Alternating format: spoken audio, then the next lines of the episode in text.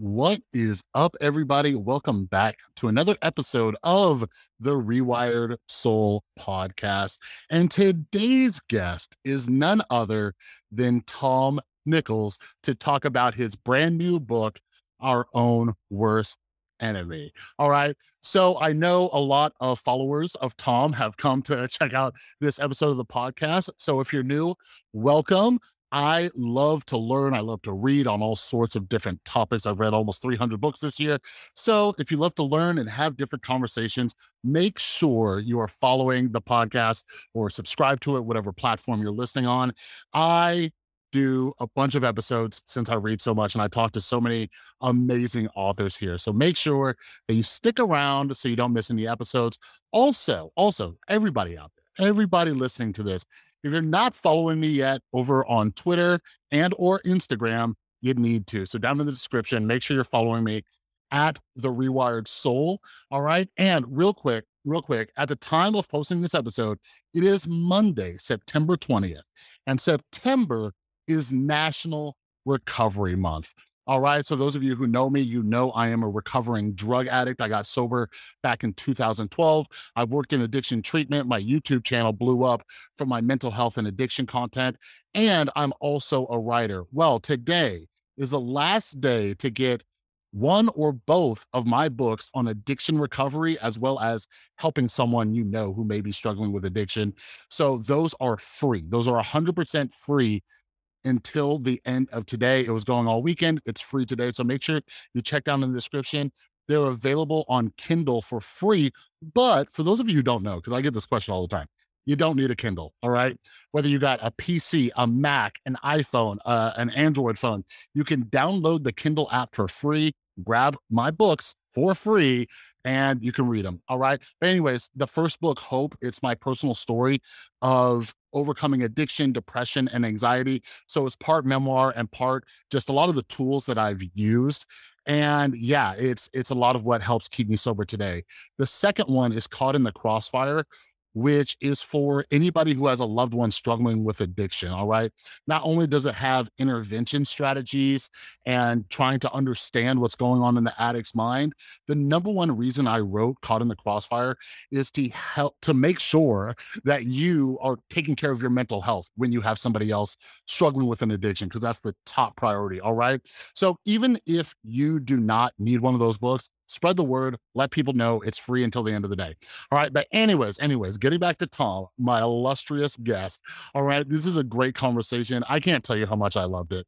Uh, I just tweeted uh, out a minute ago that when I was editing this, I was like, man, Tom is like this tough love older dude that I needed in my life. I was going to call him a tough love boomer, but as you'll hear in this episode, Tom uh, clearly states that he is not technically a boomer and he and he he's in this generation that I have never even heard of. But anyways, uh yeah, I am a millennial. I'm 36 years old. Some of you uh really enjoyed that conversation I had with uh Jill uh Filipovic about her book Okay Boomer. So uh when I'm talking with Tom in this episode, I'm like, okay, Tom, give me some tough love. And he he does not hesitate right but aside from that we talk about you know why we're so divided politically and we we talk about you know entitlement. We talk about uh, the lack of gratitude. And we also talk about how there's still need for improvement in the united states even if you're not living in a third world country. And yeah uh, I, I love tom's books. I first was introduced uh, to his book the death of expertise loved it. And we talk about that. We talk about the narcissism that's kind of grown in the United States and all this stuff. But Our Worst Enemy, I was uh, fortunate enough to get an early copy of it and I binged it. So yeah, I'm so glad that he was able to find some time to chat with me. He's a super, super busy guy. And for any, anybody from my audience who doesn't happen to follow Tom's work, you need to. Like he he knows his stuff and he has this this level head. And if you follow him, you'll see a bunch of cat pictures and uh, some hot takes on stuff on Twitter. But anyways, anyways, without further ado, here's my conversation with Tom Nichols about his brand new book, Our Own Worst Enemy.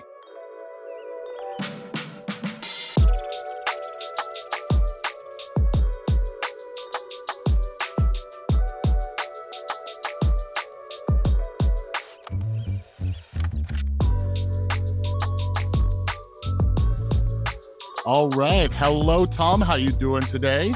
Good, Chris.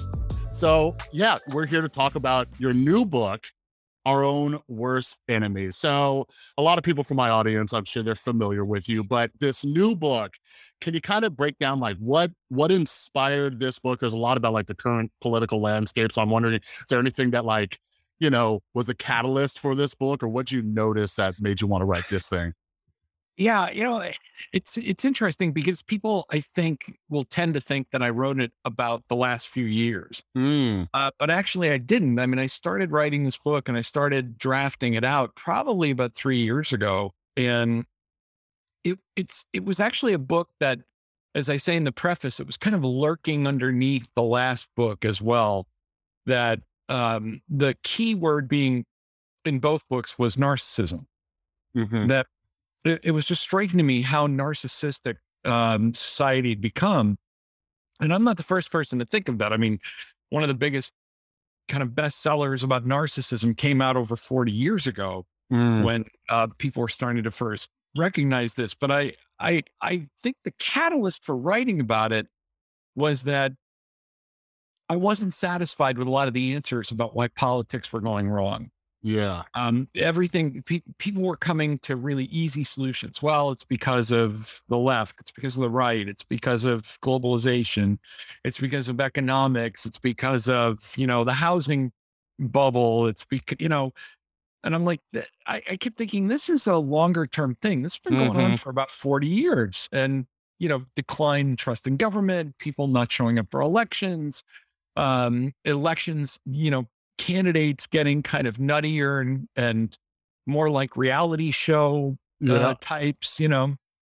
So I said, all right, you know, if you're a scholar and you care about this stuff, you sit down and you start kind of testing out ideas and why this is happening. And finally, I just came to the realization that um, I had to write something that I think was a longer look at where we are and also included where the rest of the world is, because this is not just happening in the United States. hmm This is happening in the UK, it's happening in Italy, it's happening in Turkey, Poland, Brazil, and India.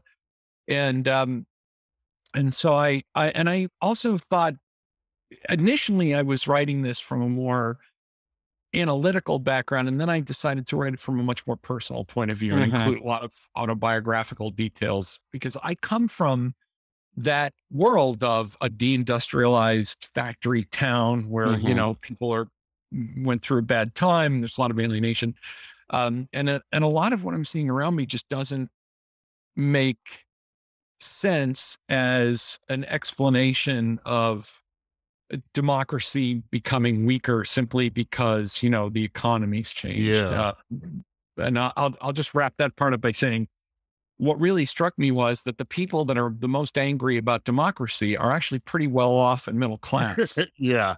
You Yeah. know, it- that was the part that I think if you're asking me to go back to the very beginning of your question, what made me do this? It's that uh, the explanations for why democracy is in trouble, people kept saying, well, it's income inequality and it's wealth and it's, and I'm like, um, but the people that are the most angry about democracy are doing pretty well. They're, they're the kind of people that are bitching about democracy while they're sitting on their boats. Yeah.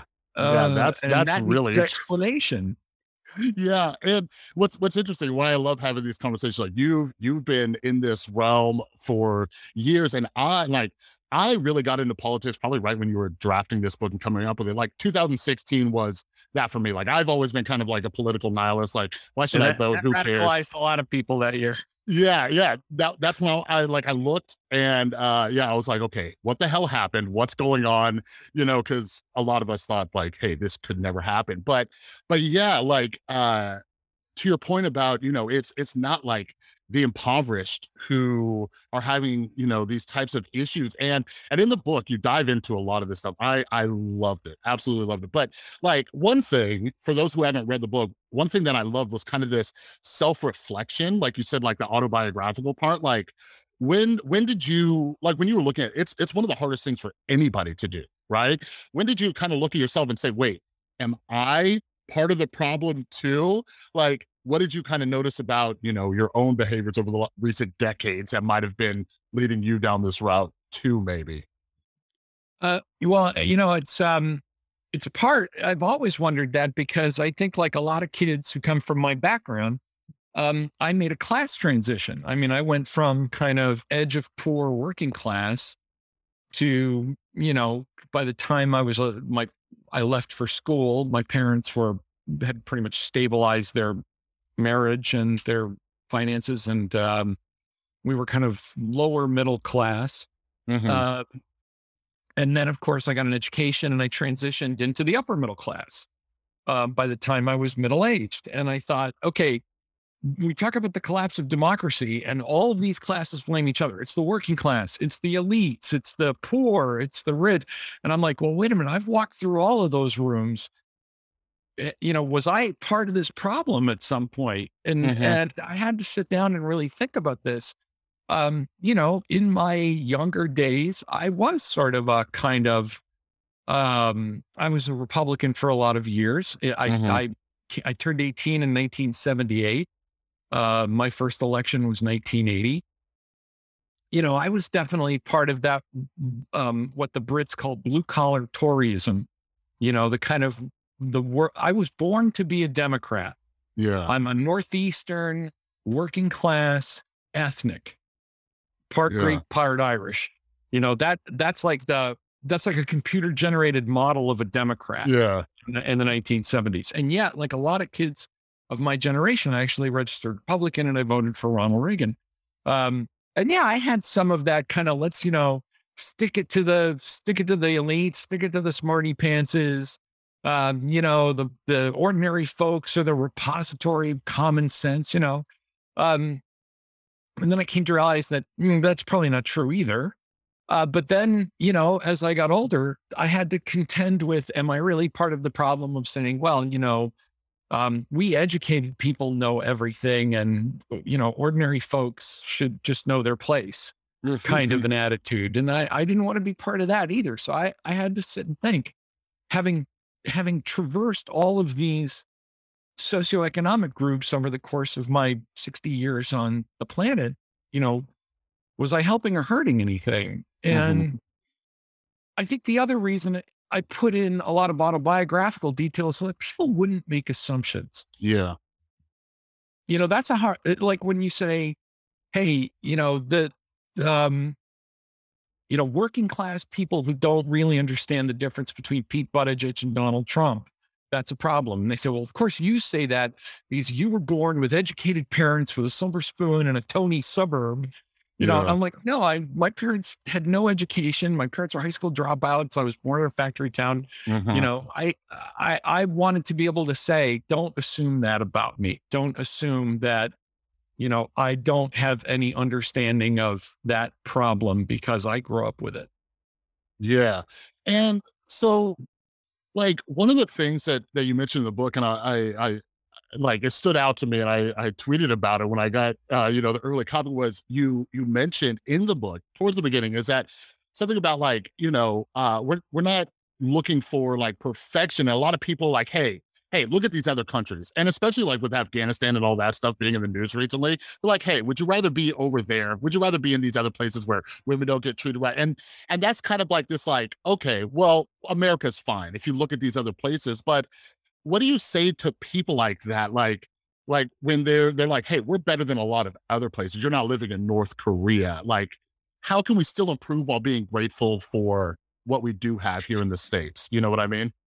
I, I think the problem i mean i think when people say well you're better off than afghanistan that's not really a serious comment because you know it's like that's like the um, when your parents used to say to you, you know when they're starving children in india you know and of course the answer was always yeah name two. Um you know but I, I think the bigger problem i- and the problem i talk about in the book are the people who say things here are terrible Mhm. and it's not really an answer to say, well, it's better off than Afghanistan, but it is an answer, I think, to say it's better off than 25 years ago. Mhm. Within my lifetime, within my adult lifetime, the world is measurably better, including the world you live in in the United States is measurably better.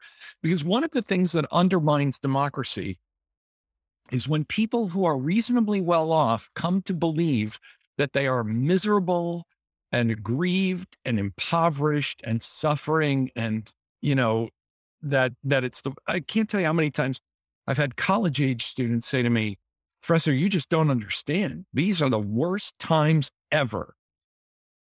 And um, I, you know, I just it's it's said with such confidence that it takes your breath away. Yeah. Because, you know, then you find yourself saying, as I often did to these things, saying, look, this isn't even the worst times in my lifetime. Mhm.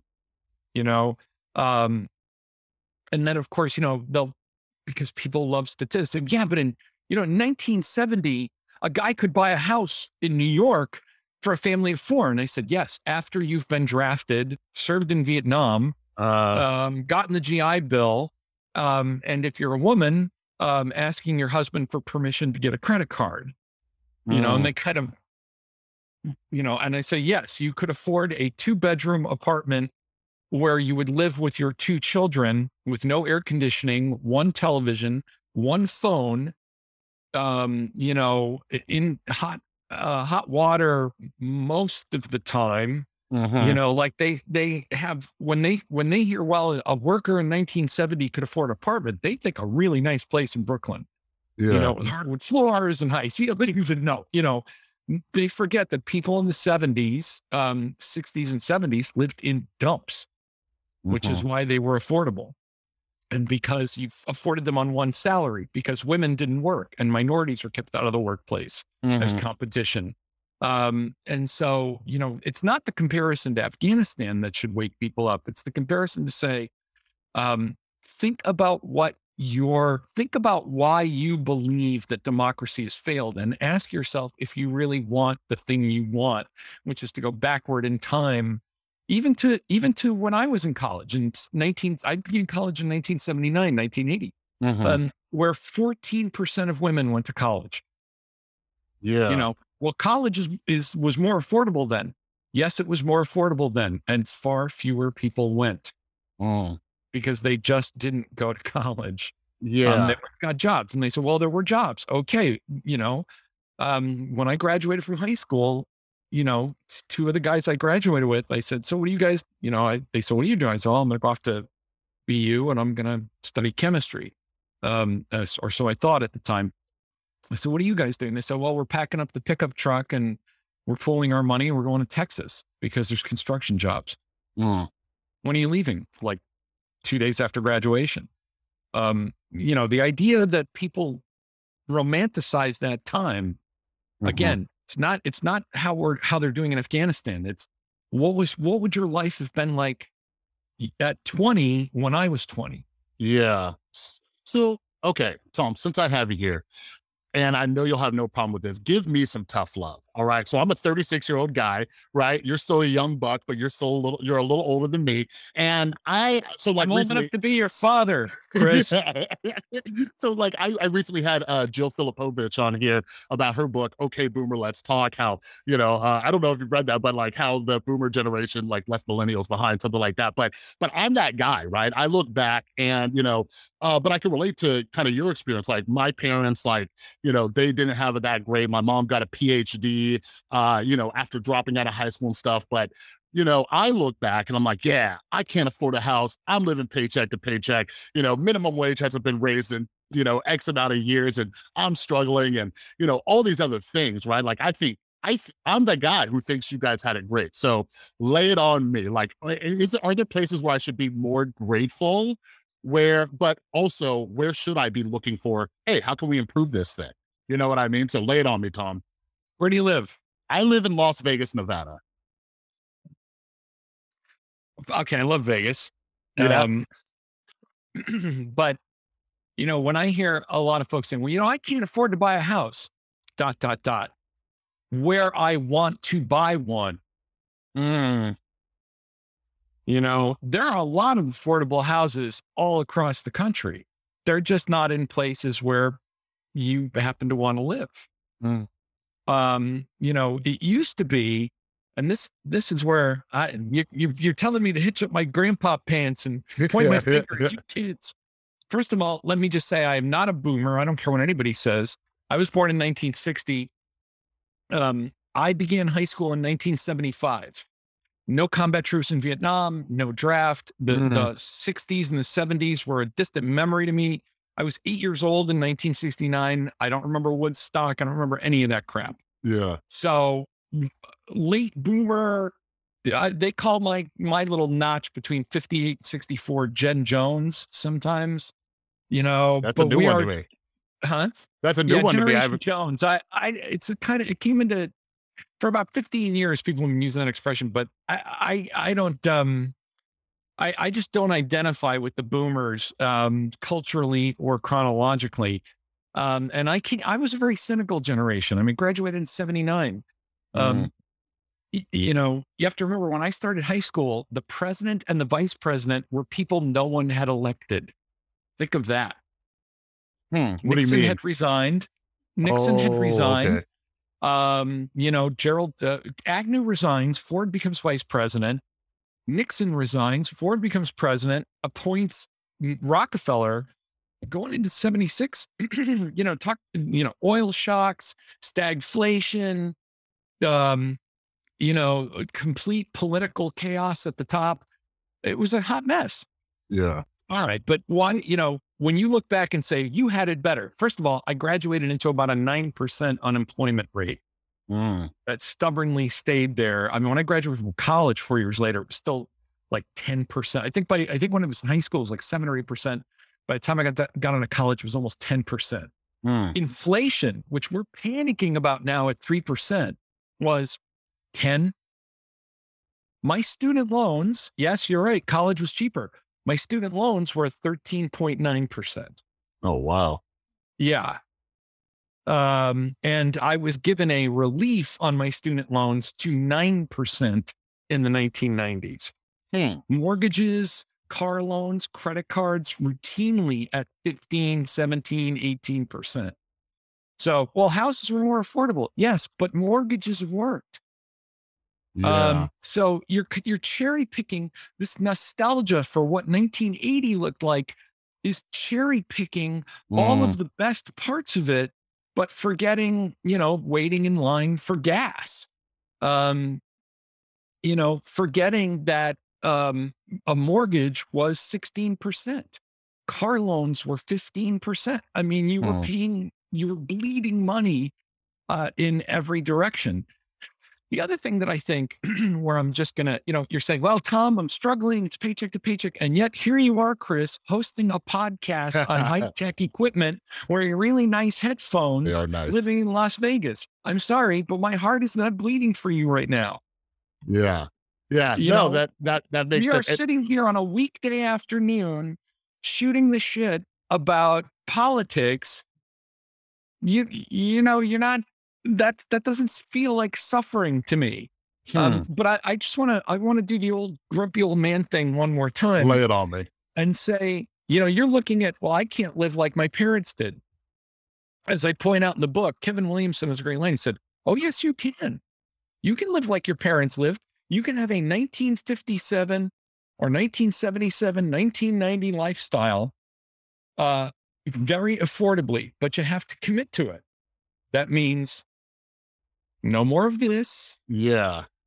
no more of this with this computer. Um, one TV, no cable, one car, Mm. much smaller square footage of living space. You can have all that. You just don't want to. What you want is to have the 2020 living standard, but you want it at 1975 prices. Mm. That makes that makes sense. Yeah. And I mean, I can. I, I took a walk through my old neighborhood in Boston the other day, my my college neighborhood, and I can't afford to live there now because the the apartment that I lived in has been rehabbed and gentrified. It's beautiful, um, and it's cost as much per month as my mortgage now. Mhm. It's like, well, you know, see, you could afford to live in Boston. Yes, I, the apartment when I lived in it was cracked plaster, cockroaches. The superintendent lived underneath me and smoked cigars all day. Mm. Um, it had that great kind of cabbage smell that cheap apartments always have, that musty cabbagey smell. Um, you know, the floors were warped. There was no air conditioning. The sinks didn't work. You know, lots of little cucarachas as roommates. Um, you know, yeah, I could afford to live there. I don't want to do that again. Yeah. And I think, you know, that is part of the the problem that we keep saying, well, I can't live like my parents lived. But you keep imagining how your parents lived without having experienced it. Hmm. My dad, my dad bought our house in Massachusetts. Your dad bought a house in Massachusetts. Yes, he bought a house on a polluted river in a depressed factory town that um, was had tar shingles and abandoned tires and and wire and fencing in the yard, uh, clawfoot tubs, cracked walls. My parents spent 25 years trying to get that house to presentability, Mm. basically. You know, and it's Yeah. like, and it cost him a year of his salary Mm. that that in terms of the mortgage. Um, yeah, I, I think there is no arguing that there are some problems. Healthcare is more expensive because you also because you live longer. Yeah. You know, healthcare is cheaper when people die in their fifties. It just is. Mhm. Um, you know, college is more expensive. Well, because we all go and we do it floating on huge amounts of federal loans that we don't think about when we take them out. Um, you know, housing is more expensive in part because we all want to live in the same places. Mm. Um, you know, I started to say, and then I'll get off this soapbox, but I started to say, um, it used to be like when I graduated from college, you went and looked for the job and then you moved to where the job was. What really strikes me about your generation, you kids today, you kids, you guys decide where you want to live and then you look for a job. To my generation, that is alien. Like Yeah. you just didn't, you know, when I was, um, I, I ran out of money in grad school. I figured, well, I moved over into Russian studies and I learned Russian. And I said, well, if I can't make it um, through a PhD, I'll, I'll have enough Russian to go to work for the government because during the Cold War, if you could speak Russian, that was like job security. You could just do that. And uh, I ran out of money. And so I went on the job market and I got offered a job um, at the as a Rush as a Soviet psychological operations analyst with the Army in Fayetteville, North Carolina. yeah. Now you can imagine for a New England kid who spent most of his life in Boston uh, and New York, moving to Fayetteville, North Carolina was not my idea of a good time. But I said, you know, that's where the job is. And so I went down to Fayetteville. I interviewed for the job. I got the job. I started looking for an apartment.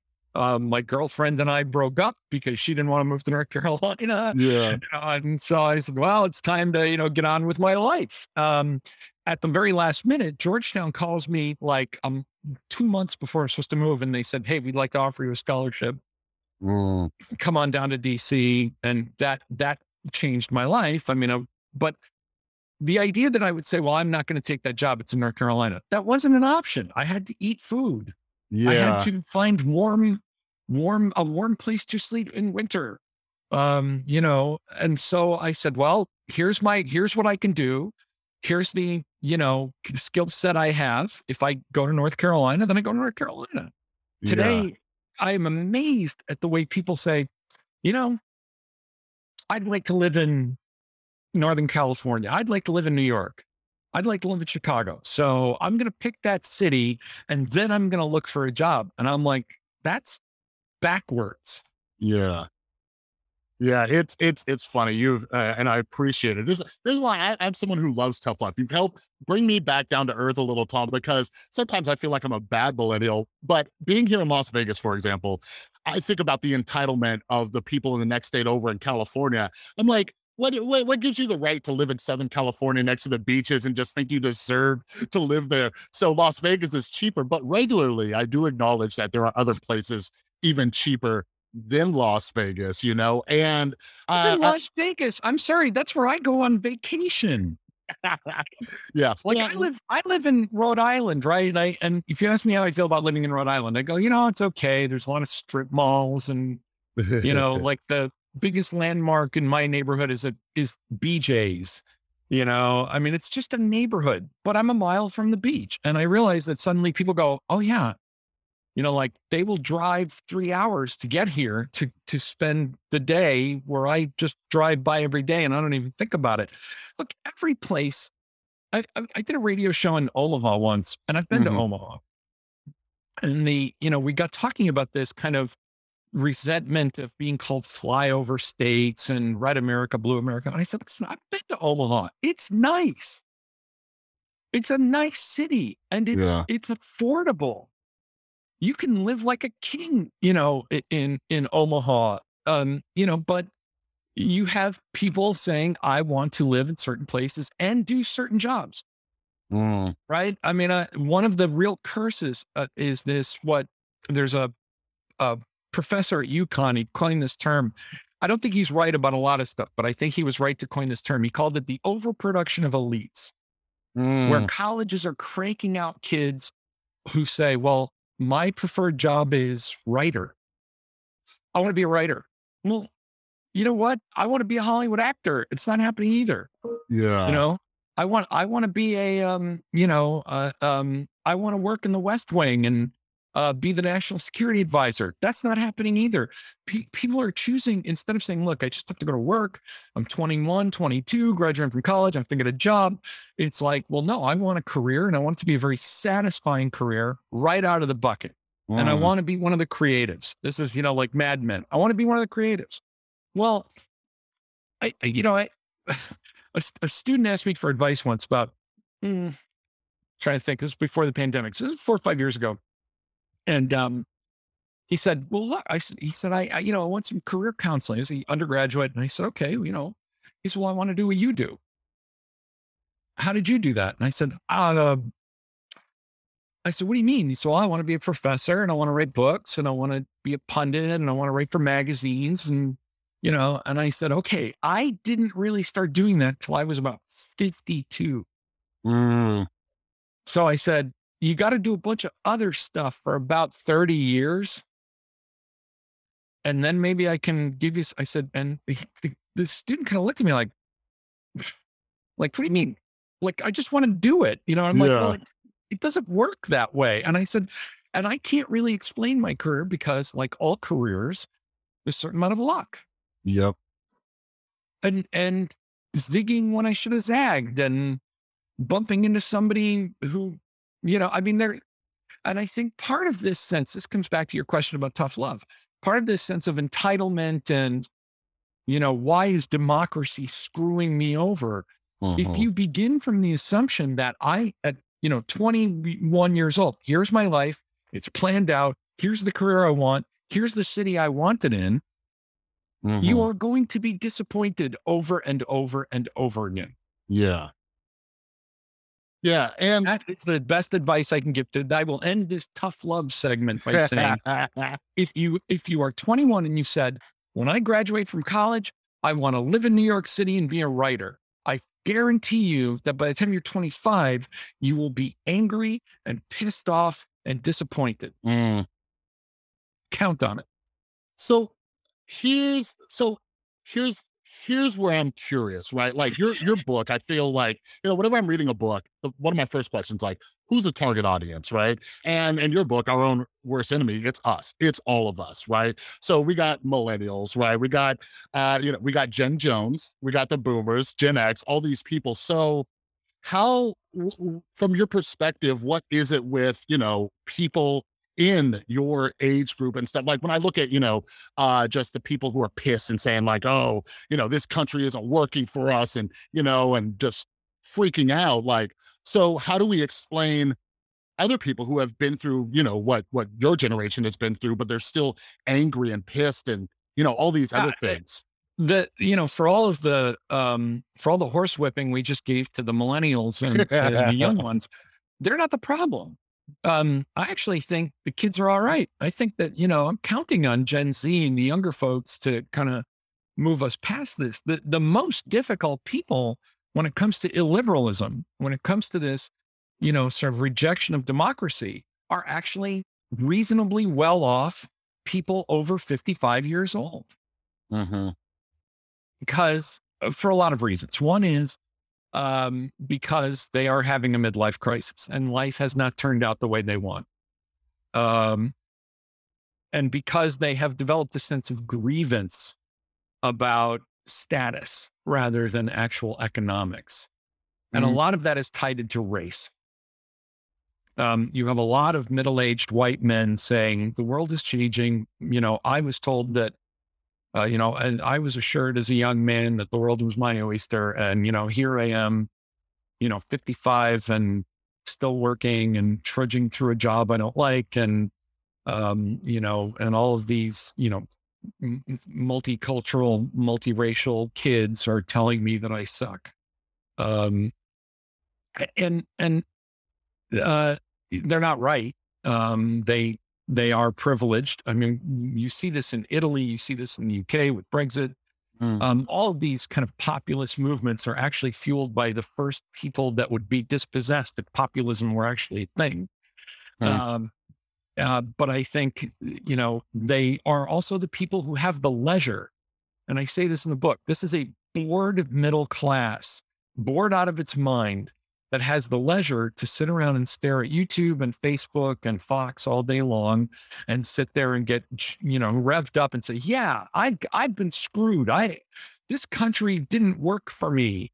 I mean, I, I had friends, and I always tell this story because it's such an evocative story. I mean, I have friends who grew up like me, working class, no college, you know, tough background, hard scrabble childhoods, and they're they're sending they're posting stuff on Facebook about how the country screwed them over while they're sitting on their boats. You know, Yeah. I keep going back to this boat thing that suddenly this middle class, which is actually very prosperous, says, I've been screwed over. Mhm. And I think we've all developed that sense of grievance. We have no gratitude about the world that we live in in the 21st century. We just don't even think about it because we've adapted to it. And we said, of course, of course, we all have air conditioning. Of course, over the counter Mm. drugs are miracles. That there, there are there are over the counter drugs that I take every now and then. I look at that and I say, I remember when this stuff was fifty dollars a bottle and a prescription yeah. you know, um, you know, um, flu vax. Forget about uh, coming up with a COVID vaccine in here. Flu vaccinations. Oh, you got to go to the doctor and you're going to make a put. Or today, walk into your CVS, lift up your arm, boom, shot, good. Bye bye. Yeah. Um, we don't even think about that stuff anymore because our standard of living has become so high that we've just gotten used to it. We just expect it as our as our entitlement, as our due. hmm Um, and so, uh, you know, that to me, that's the real problem is this kind of bored middle class revolt um, that that tears down democracy so that this bored middle class can become the action heroes of their own movie. Yeah. And that we saw that on January 6th. yeah. That was that was a bunch of people saying, I am the I am I'm Tony Stark. You know, I'm uh I'm Jack Reacher. I'm I'm the hero of my own action movie now.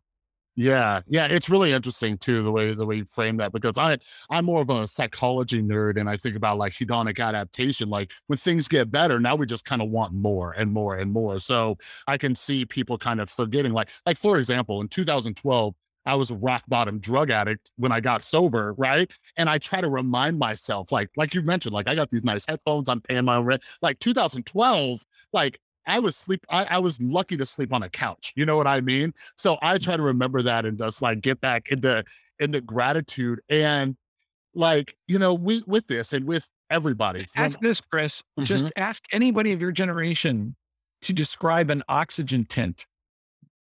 I don't even know what that is. And kinda- yeah, I kind of sucked you in on that one. yeah, you baited me. Uh, an an oxygen tent is what they like when you had a heart attack or pneumonia or anything. You know, you go into the hospital, right? They take, they turn a little tube, they put it in your nose. Suddenly, you you know, you feel great, right?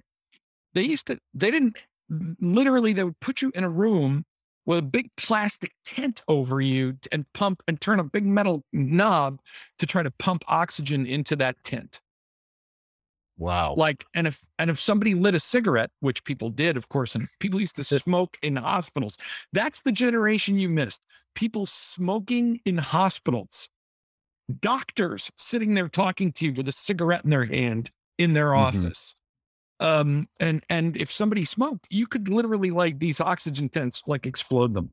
That was normal. That's nuts. And we just say now, of course, you know, heart. My dad had a heart attack in 1974, and he was in the ICU for two weeks because they don't know, they didn't know what to do with him. You know, like, well, good luck. Mhm. Um, go home, take naps, make sure you're okay. You know, now you're like, God, you know, knock on wood. But um, you know, most people they're home in a few days. They're given Mm, blood thinners, and you know, y- you can literally take your EKG with a little gizmo attached to your phone mhm. um, we've just gotten used to that. And I, I think, I, let me anticipate when I know some people watching are going to say, they're going to say, yes, Tom, you think we should trade off our well being for a bunch of gizmos and gadgets? Mhm. And my answer is your well being is, is vastly higher than you realize it is compared to even 20 years ago Mm. and and you just don't understand it because you have been you have internalized the message that your your wants are needs and that everything you want that isn't that you don't get is not because of your own lack of talent or because of bad luck or because of you know um you know p- ups and downs of the economy it's because the entire system is screwed and it's rigged against you and if in a fair system, you would be doing exactly what you want, exactly the way you want to do it. Mm. Yeah, yeah. And I, I, I'll hear Tom for your next book. eh, Your next book should probably be like a self-help type book where, where you just lay that tough love. I, I would, I would I, I don't want to. I don't want to get into that Jordan Peterson space about you know make your bed and all that stuff. See, eh, someone else has done that. I, I because I don't think. You know, I don't think that rules for living and you know pull your pants up and all that stuff.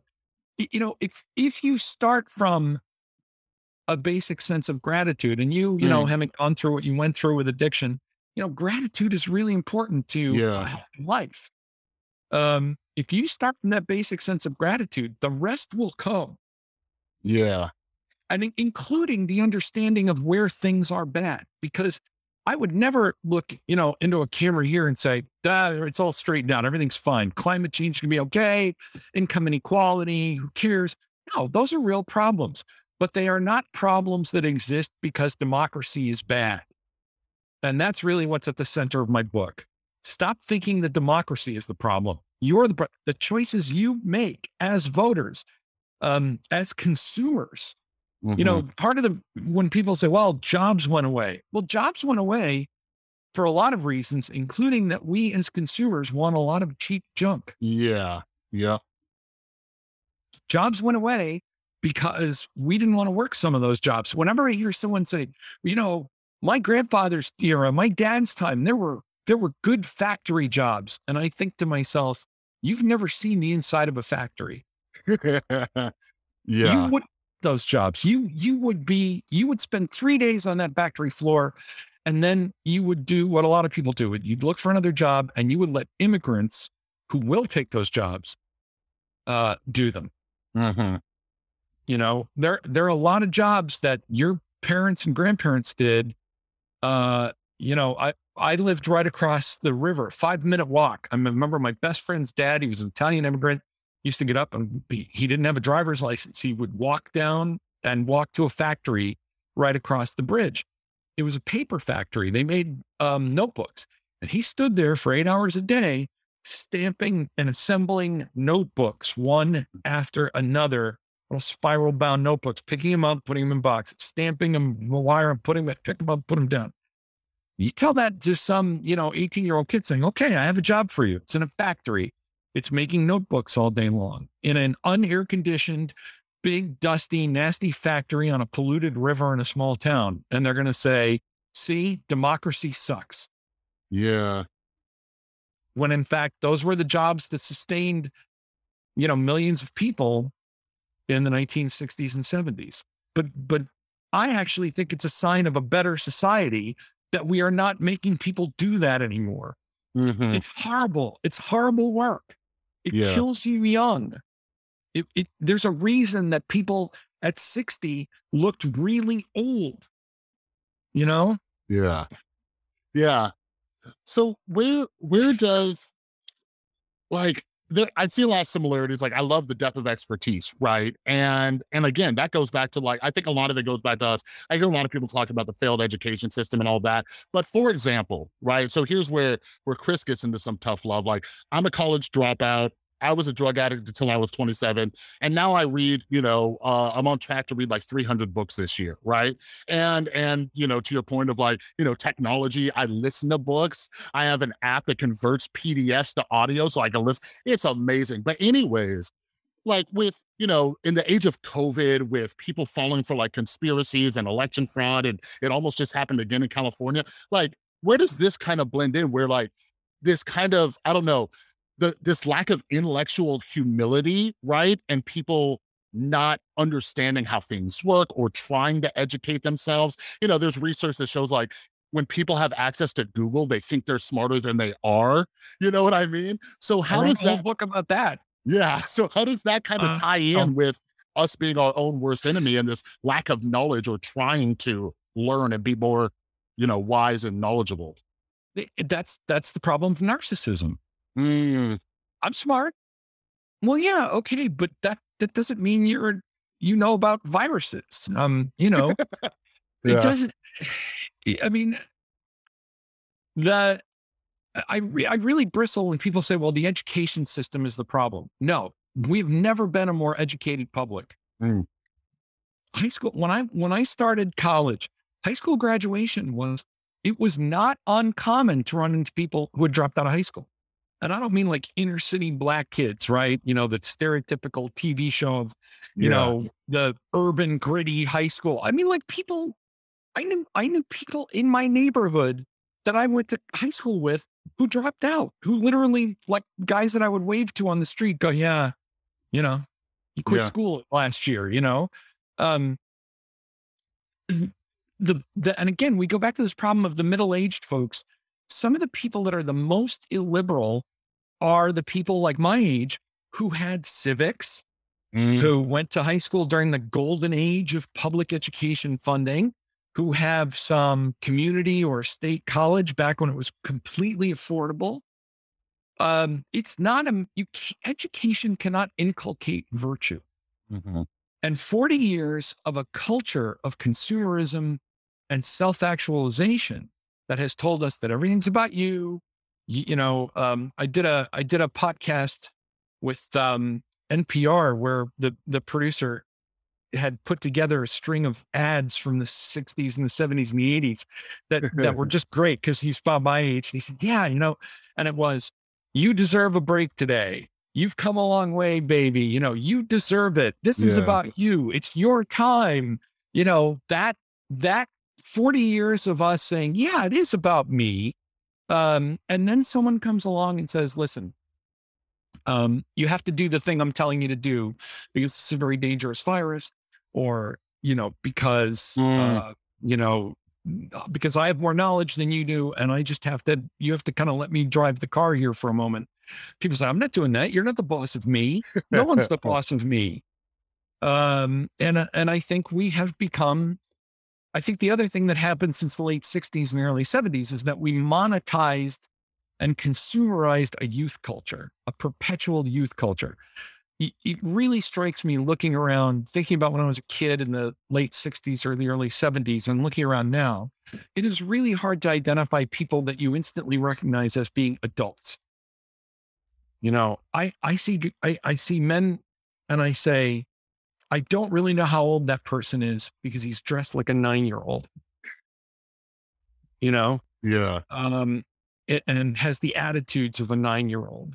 Mm. And I think that became a thing that we just, that being young and adolescent perpetually became a part of our culture and was something that was sold to us um, as a positive good. Even in our pop culture, you know, I I don't want to hit this point too hard because I'm a I'm a pretty immature guy in some ways. I mean, I you know, I play computer games and I have my little bobblehead from my Fallout 4, you know, computer gaming and um uh you know, and I love superhero movies and all that crap. but when the top movies of the past 20 years are basically all superhero movies, it tells you something about how our culture and that the average gamer is like 35 years old now. You know, like that. I seem to remember. I don't kill me about this statistic because I remember reading somewhere that like gamers are like now guys in their 30s. Well, you know, yeah, that's me. I wasn't. I wasn't because I was. There were games when I was in my 30s, but I was busy. Yeah. Um, you know, and um, I I think we have kind of become a permanently juvenile culture Mm. this way. Uh, and and that I think you know, if democracy requires stoic, cooperative adults who understand reason and persuasion and not always getting your way. And I I don't think we're that kind of culture anymore. I think we are a perpetually adolescent culture, and you Mm. see it even in our cultural tastes about how we dress, what we go to see, what kind of music we listen to, you know, what our favorite movies are, and and so on. Yeah, yeah, that I I absolutely agree. Something I've noticed just even, you know, even recently, uh one of my favorite pastimes is, you know, especially just since COVID is uh just seeing these viral videos of stuff going on. Recently it's been like school board meetings and you have you have people from school boards resigning and I'm just, you know, I see this lack of like emotional regulation and I'm like what's happening and, and in the book you talk you talk about you know these anger issues people have and all these things and you know, I have a couple more questions. And one thing I I would love kind of like your overall thoughts is social media, right? So you talk a bit about social media. There's a whole chapter the book on social media. Yeah, yeah. that's a problem. And and yeah, so so here's my question, right? So yesterday, at the time of recording this, there's this huge like expose about Facebook came out and they know it's harming like young young women and all these other things.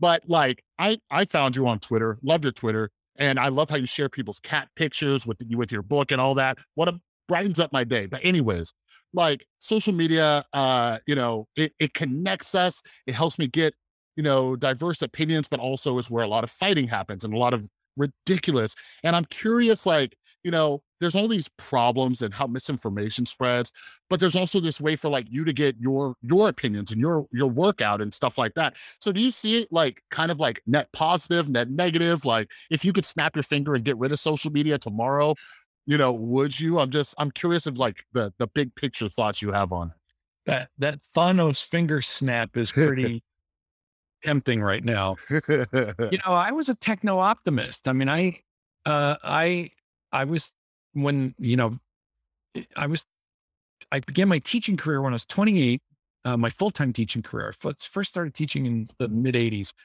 My first real teaching gig was 1989 and I thought this is transforming the world. Mm, Like I remember calling in my colleagues, "Hey guys, look at this. This thing is called a browser." like. Netscape, right? This thing called Netscape, you know, and it's sitting there going, you know, like, and I'm like, oh, let's find a website because there's like 10 of them, you know. uh, And I remember thinking, this, this is great. This is going to create more international understanding, more connection among people. The problem is uh, that it has become like all things. It's kind of like food. This is the I always use this this um, uh, metaphor of food. You know, when I was a kid in the '70s, the the belief was that we'd all be eating Soylent Green and starving and cannibalizing each other because it would be overpopulated and there wouldn't be enough food in the world. And of course, the, now we know there's there's the problem with food is the supply supply and getting it there, but we're up to our asses in food yeah. which is why we're all obese and diabetic because we're all eating junk all day long. Yeah. Um, and I say this as you know, sitting here with I'm glad the camera only goes to here because I'm curious. um, and we make bad choices about that. So we created this ability to generate tons of food, and then we eat, you know, McNuggets for breakfast. Same thing with information. We created this miracle of the internet, and we use it basically to, you know, the biggest internet industry is porn.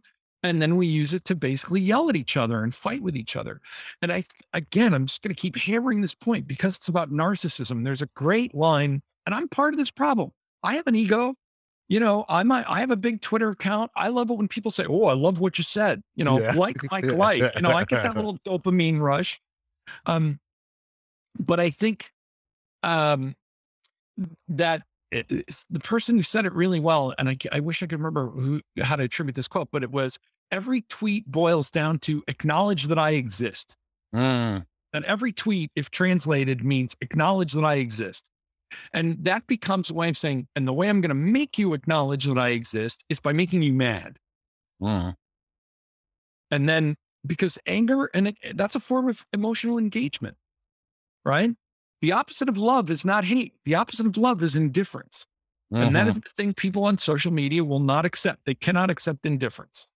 They they want you to love them or hate them, but you are going to engage with them, and you are going to know they exist, and you are going to feed that narcissistic need, uh, even if they have to publish, you know, racist memes to like shock you into responding to them. Mm. And and again, it goes back to you know the guy who in the rest of his day has to wear a paper hat or you know um, work shorts and and you know trim a tree um, can go online and become a great social warrior. Uh, you know, and a hero for Donald Trump, or a social justice warrior warrior for the left, or they can live out this fantasy life online of I am I am really important. I am the leader of a movement. I am somebody. Yeah. And that's poisonous after a while. It's Mhm. poisonous. Um, you know, part of the reason that I enjoy cat pictures, first of all, I love my cat. Yeah. Um, it- it's a reminder. Hey, most of us are just ordinary people with dogs and cats.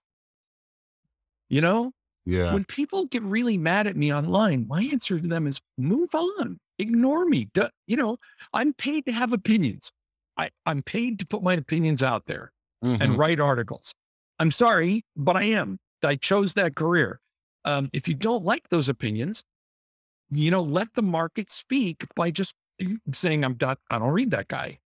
Instead, it's, I am going to engage and I want to have a white hot, narcissistically energized interaction that rem- that gives me a feeling of meaning and existence uh, so that when I so that I don't have to leave the computer and go and do whatever job I have to do Yeah. or clean my yard or change my kid or scoop out the litter box or walk my dog because life I think people and this comes back to the bigger issue we were talking about Chris I think people find ordinary life too boring and too dull Mhm. and I think one of the things, I'll just add an autobiographical detail here. One of the things that made me realize that ordinary life is not boring is that I was hit by a car and I was almost killed. Mm. Uh, now that, you know, having a near death experience like that, so you Yep. wake up and you say, wow, this is the bonus round. You know, every day that I, that I can actually walk to the bathroom and take and pee, you know, on my own steam without having to ring a bell, you know, that's a great day Yeah. uh, you know, every day that I can drive a car and go buy a, you know, bag of groceries, you know, without having somebody have to drive me because I can't move my head, you know, it's a Mhm. pretty good day. Uh, Yeah. And I think, you know, people have just, again, forgotten that they, they think that life is dull and it has to be livened up and they have to be involved in great things on great issues. Um, uh, let me let everybody off the hook for one moment as well to say it is also the nature of Facebook and cable news and social media to appeal to your worst and most narcissistic instincts Mhm. because it says to you all day long, you must have an opinion right now. You know, Yeah. yeah, we need to know think. You know, what the, when we're talking about this, and uh, at the moment we're doing this, the big issue has been um, the revelations about General Milley.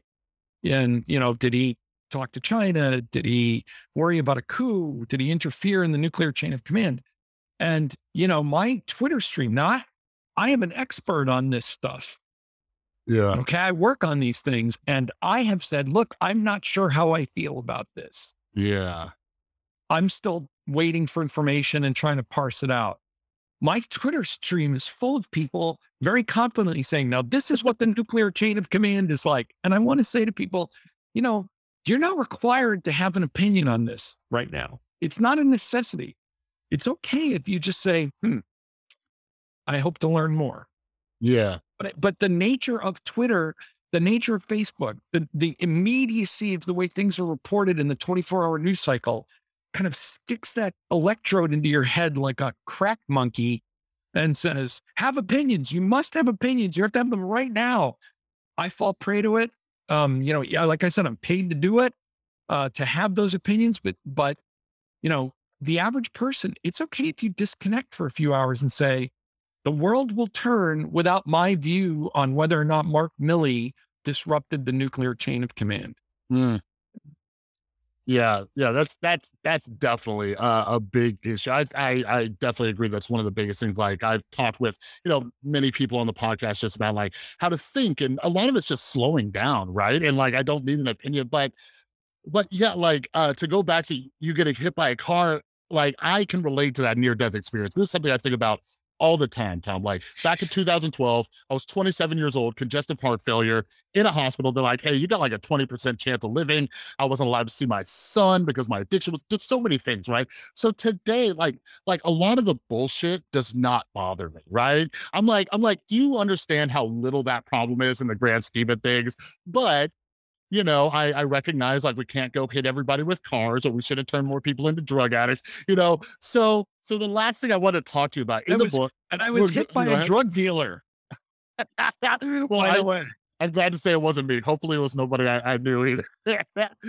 but I've seen one of the solutions you talk about come up uh, uh, quite a bit lately, which is people should or like we should implement a policy where people kind of have like this service to our country, right? So, you know, uh, again, like hopefully, you know, there's not a war where we have to implement it like a draft and people have to like go do stuff. So, like, so for the last thing, like to end on a positive note and to get into the solutions, like, what is that? Not even what does that look like, but like today, today, without a government policy of us getting into solutions, you know, like what do you think? Like, if someone's listening right now, you're like, you're, and they're like, you're right, Tom. I'm a narcissist. I, I throw my opinions out. I argue with people. I'm a very angry person. What, what can we start doing right now to kind of have this connection with our country, with our fellow people, and stuff like that? Okay, first of all, if you're the kind of person who says I'm a narcissist, you're not a narcissist. a psychologist, a psychologist once said to me, the real sign of a narcissist is that they are not capable of forming that thought. So if you if you're sitting there listening to us and saying, "Hey, I wonder uh, maybe I'm that kind of guy," then the good news is you're not that kind of guy. Um, if you're the kind of person listening to us saying, "Well, that's not me," and my my anger is totally legit, you're the person needs to do a little more work.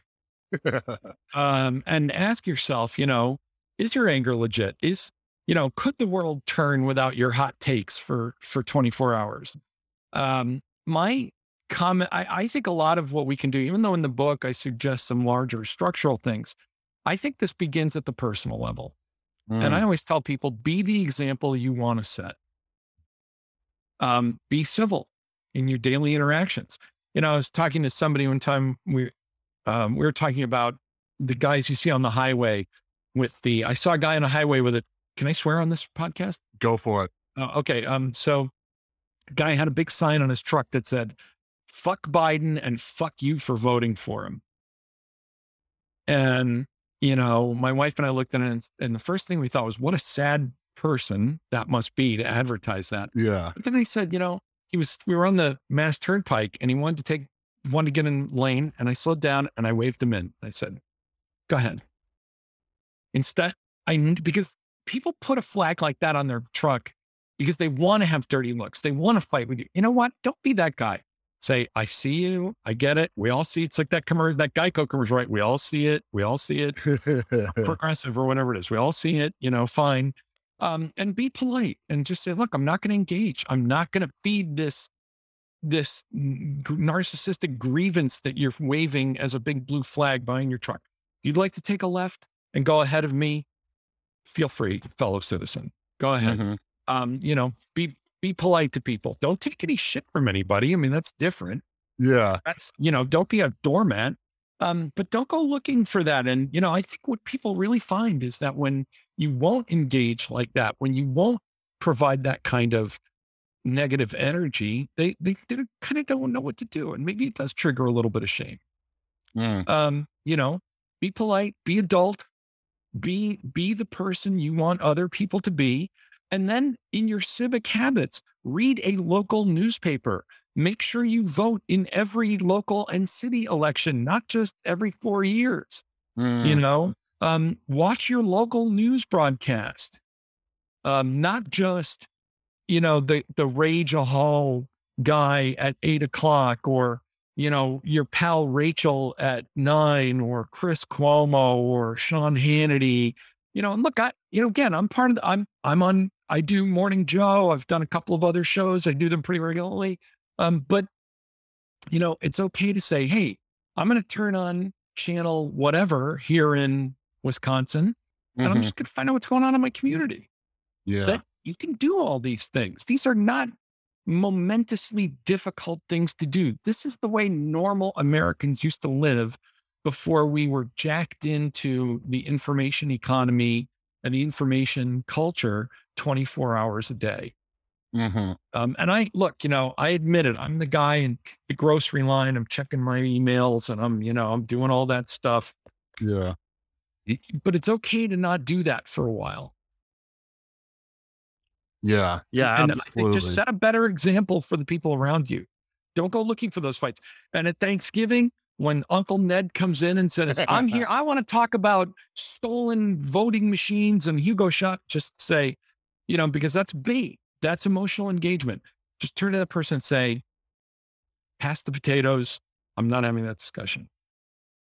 We're not, we're not doing that today. yeah. It's not No. the time or place.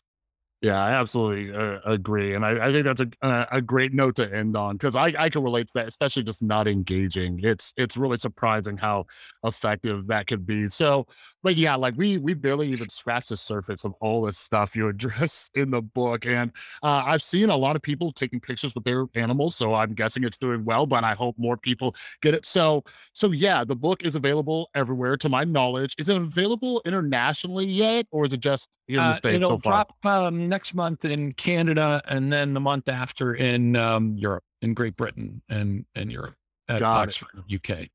Cool. it's available everywhere in North America now. Beautiful. So so yeah, uh you're on Twitter. I'm gonna link that down below. Is there any other places where people should be looking to find you, like you know, uh to stay up to date with your work, or is Twitter Twitter the best place? Twitter, and uh, I write regularly at the Atlantic. Um, so you know you can always find my work there. Um, I'm a contributing writer there. So you know, um, again, we don't need to. If you it, you know, we don't need to be. We don't need to spend all day with each other every day. Um, Yeah. You know, I want to get my um, my poorly informed takes, including my unbelievably bad views on music. Um, you know, you can always find me uh, somewhere on social media. But um, Yeah. I just follow for the animal please. pictures. Beautiful. Well, thank you so much, Tom. I, I it was a pleasure talking with you. I love the book, and and yeah, maybe we'll do this again next time when you write you write your next one. Thanks for having me, Chris.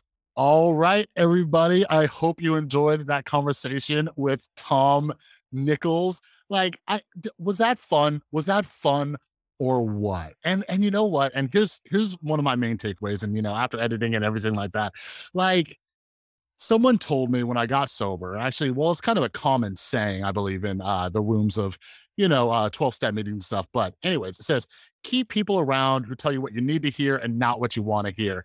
And yeah, that's why I love this conversation. Like, when I'm able to say, all right, give me some tough love, and he does it, you know, like, the in this in this world uh in this climate where you know people get outraged and we feel so sensitive and people like explode like when we're able to say okay hit me with that tough love. Hit me with some stuff that i need to hear you know it, it helps. It helps us grow as people because you know like this conversation it opened my eyes so so much because although i've read books from you know people from tom's generation and things like that like Tom was able to like, you know, hit on things that I was unaware of. And it really puts things, you know, in perspective. And this doesn't mean like, oh, well, you should be grateful because you're not in the 1920s working in a factory or whatever, but it really puts things into perspective. And and yeah, like we finished at this episode, like it's all about gratitude, man. Like a lot of it has to do with gratitude. So hopefully you don't have to be like Tom and get hit by a car. Hopefully you're not like me and have to become a drug addict and ruin your life to experience this kind of gratitude, right? But you know, in my in my personal opinion, when we're able to experience gratitude, we we look at the world and the changes that we need in a much better way because we're not so fueled by this like anger and this rage. Like we it, it brings some some balance to that perspective. But anyways uh, like i mentioned Tom and I barely even touched on all the topics from his book. I think my favorite chapter is like "Hello, I hate you." I think that's the name of the chapter. But yeah, it is. It's it's such a good book. I I could have put it down. So head down to the description if you're not yet. Make sure you are following Tom over on Twitter grab a copy of his book all right and like we discussed it'll be released uh, in some other countries very very soon here and i'm also going to link the death of expertise. Um those of you who follow me you know that i love keeping books in my rotation that remind me how dumb I am. All right. Uh, and the death of expertise, it reminds me like no matter how much I read, no matter how many topics I'm, you know, I think I'm well versed in, like I have to stay humble. I have to trust people who know more than me and listen to their opinions. And, you know, right now, with all the talk about vaccines and masks and, you know, reopening and closing and kids going back to school, like we have to be able to know who to listen to and who not to listen to and all that. But yeah, anyways, if you're new here, again, make sure you're following the podcast. Make sure you're subscribed. And all of you, if you're not yet, check down the description. Make sure you're following me on Instagram and Twitter at the Rewired Soul. There's a few reasons why you need to follow me. All right. And it's not just to boost my ego and my numbers. All right. One of them is, one of them, most importantly, I love chatting with all of you. I love interacting. One of the reasons I do so many episodes of this podcast is because I I love talking to people. I love getting different perspectives. And I don't know, like I don't know if it's because of the pandemic and you know, we're not getting out as much, you know, and like we got out for like a month in the summer and then Delta came around. But I love chatting with people.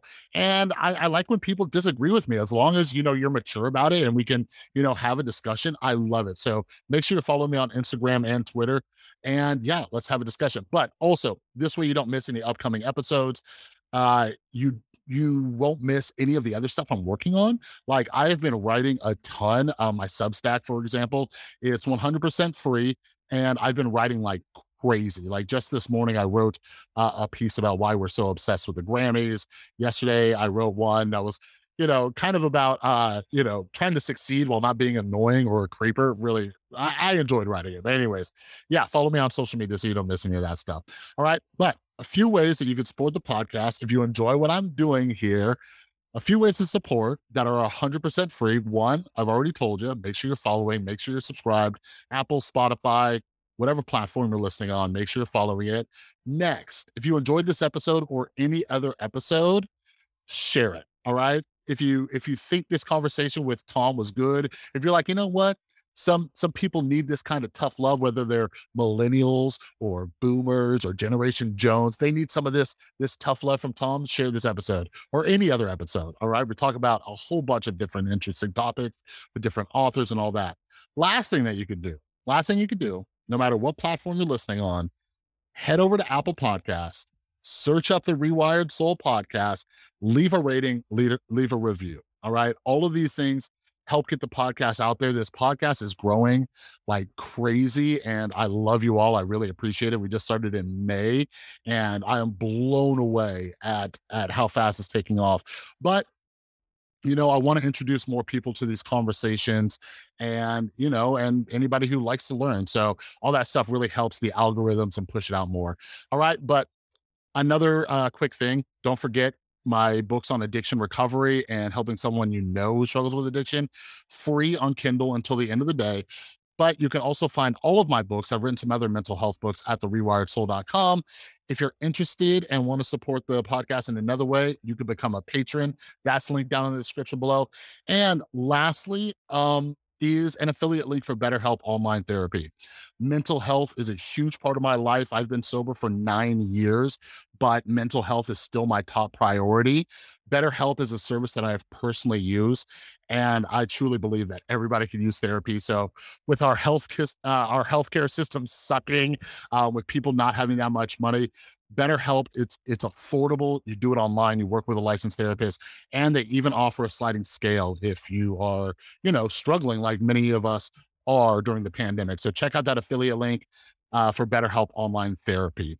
All right. But, anyways, another huge thanks to Tom for coming on. Like I said, he's such a busy guy. So I really, really appreciate it. For all of you who are new, thanks for checking in. And for all of you who have been tuning in, I know some of you listen to like every single episode.